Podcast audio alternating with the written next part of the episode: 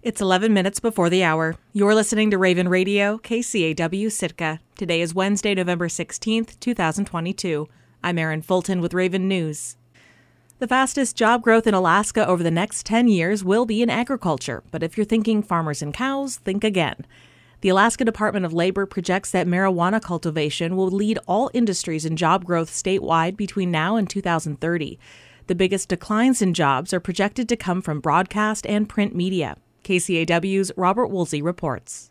The data are published in the October issue of Trends, the monthly report of the Alaska Department of Labor and Workforce Development. Cannabis cultivation emerged as Alaska's leading high growth industry for jobs because, unlike every other sector, it did not suffer a setback during the pandemic in 2020. Job growth in marijuana cultivation and production actually increased by 8.2% that year, far ahead of the only other sector to remain in positive territory, millwrights, which saw job growth of about 2%. Statistically speaking, marijuana is lumped into the farming, fishing, and forestry category, but state economists say that job growth in this category is driven by marijuana, and its dominant occupations are farm workers and laborers, which represent about 40% of marijuana employment. This is also where almost 80% of the sector's growth is expected to come from in the next 10 years. Typically, healthcare is a strong sector for job growth, and the numbers suggest a post pandemic rebound may be on its way. 14 of the top 25 fastest growth jobs are in healthcare, with jobs ranging from surgical techs and registered nurses to dietitians and recreational therapists. All those jobs fall below veterinarian, however, which is expected to see 16% more growth in the next decade. The list of occupations expected to decline in Alaska reads a little like a 1990s career aptitude test. Fallers and logging equipment operators are on the decline, as are insurance sales agents, printing press operators, and mechanical drafters. Leading the pack in job declines, however, are broadcast announcers, news analysts, reporters, journalists, and broadcast technicians, which are all expected to see losses around 35% by 2030. Alaska is a relatively small state in a large broadcasting world, however, and that tends to inflate the statistics somewhat. The actual number of broadcast and journalism jobs the state will lose is 36, with a third of that loss occurring during the pandemic. The data don't capture how many people in the arts, design, entertainment, sports, and media category transitioned to freelance work or became self employed, which is common in this sector. Factoring pandemic job losses into the overall picture for the next 10 years is important to consider. Other jobs in the bottom 25 include bartenders and ushers, lobby attendants, and ticket takers. The discussion in trends points to an apparent contradiction. If we were to look at only 2020 to 2030, these occupations would appear to be among the fastest growing, but they hemorrhaged jobs during the pandemic, making the recovery look like massive growth. From pre pandemic levels, the decade decline is around 5%. Reporting in Sitka, I'm Robert Woolsey. You can find a link to the October issue of Trends on our website, kcaw.org. 27 of Sitka's youngest actors take to the stage this weekend to perform a play set in an enchanted forest. Young Performers Theater director Zeke Blackwell and performers Aria Galanin and Rosie Starbuck joined KCAW for the morning interview on Tuesday to discuss the project. A Tale from the North Woods isn't a widely known play, but the themes woven into a fairy tale setting are timeless. Here's Blackwell.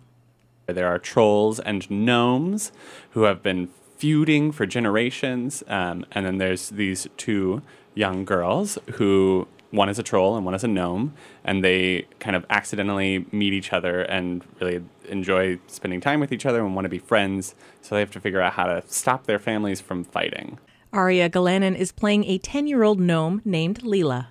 And she is very passionate about drawing. Like, she loves art. She has this sketchbook that is filled with, like, tons of her drawings and in the very first scene she goes and she disobeys her parents rules going into like the troll country mm-hmm. just to find her sketchbook that's how passionate she is and rosie starbuck is playing the role of shebok a 10-year-old troll and she really loves to write and she really does not like her brother YPT is a performing arts training program at the Sitka Fine Arts Camp. It's divided into two groups, second through fifth grade and sixth through 12th grades.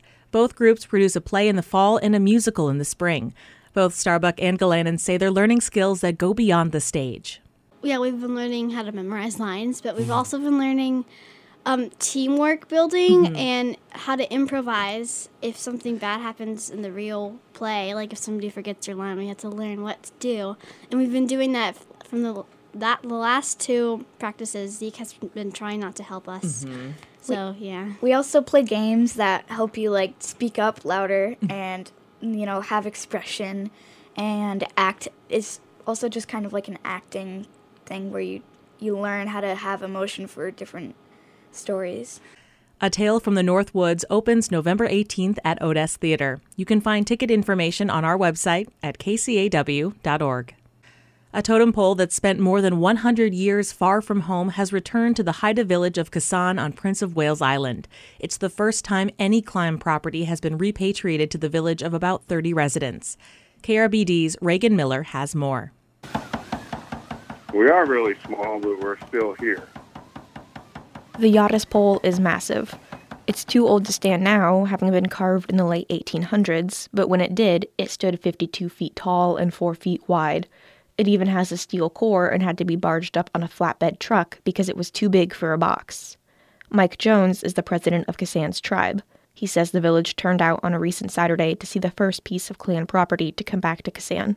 I feel like the pole's been displaced for a long time and been wanting to come home and had to have some kind of recognition. Jones says it's a symbol of pride for the people of Kasaan, a Haida village on the eastern shore of Prince of Wales Island. We are the original totem pole people. We're the first of the first. Totem pole carving for us goes back to mythical times. Um, we are the only culture in the entire world to have monumental sculpture in front of every single house. Nobody else did that. None of our neighbors did that.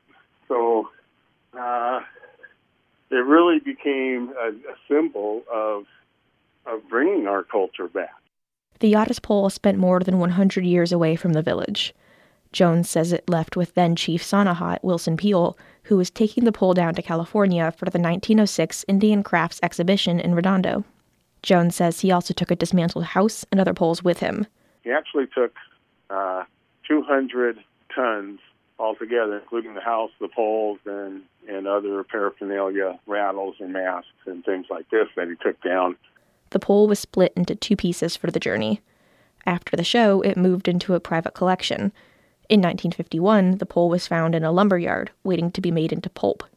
The pole was then placed in the courtyard of the Colorado Springs Fine Arts Center until 2006, when it became too old to stand up and was put into storage. Then, in 2010, Jones says the idea of bringing it home started to reach Kasaan, where more than 100 years ago it fronted the house of the chief. The Colorado Springs Fine Arts Center reached out to the organized village of Kasaan in 2010, uh, expressing that they wanted to repatriate the pole. And at that time, we did not have our our uh, our cafe or the carving shed, and there was some concern as to where to put it. And the main thing was the funding was not available at the time, so it stayed in storage. But when Jones took his job as tribe president in 2019, it also sparked his desire to dive deeper into his Haida culture. And he started thinking about the pole again.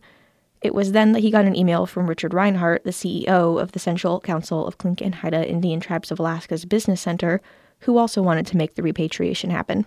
Like, first started going through this reawakening of our culture, and, you know, because we went through what we call the silent years, right? After kind of a, you know, there's been a, a cultural genocide that through the boarding schools and and things like that. So a lot of us, my generation, I'm in my 50s, we didn't we didn't grow up, you know, really knowing who we were and our history and our culture and stuff.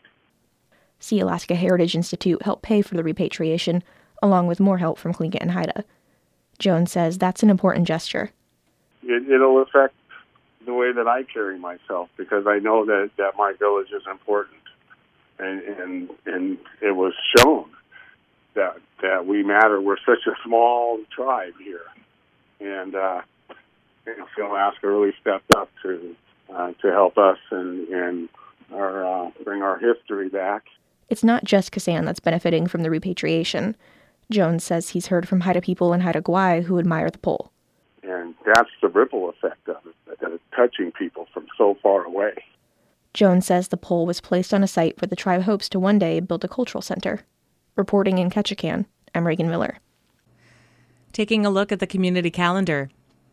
All are invited to participate in Rock Your Mocks by wearing regalia or moccasins the week of November 13th. The Sitka Police and Fire Commission meets at 5:30 p.m. today at Harrigan Centennial Hall. The Sitka Planning Commission meets at 7 p.m. today at Harrigan Centennial Hall. Adult soccer is played from 6:30 to 8 p.m. every Wednesday at Moeller Field. Email sitkayouthsoccer at gmail.com with questions.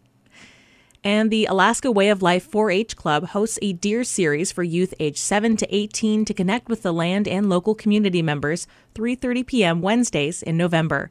Activities include jerky making, crafts with deer hooves, hide tanning, and game processing. Email Anna at sitkawild.org to register and for more information. I'm Erin Fulton, and this has been Raven News.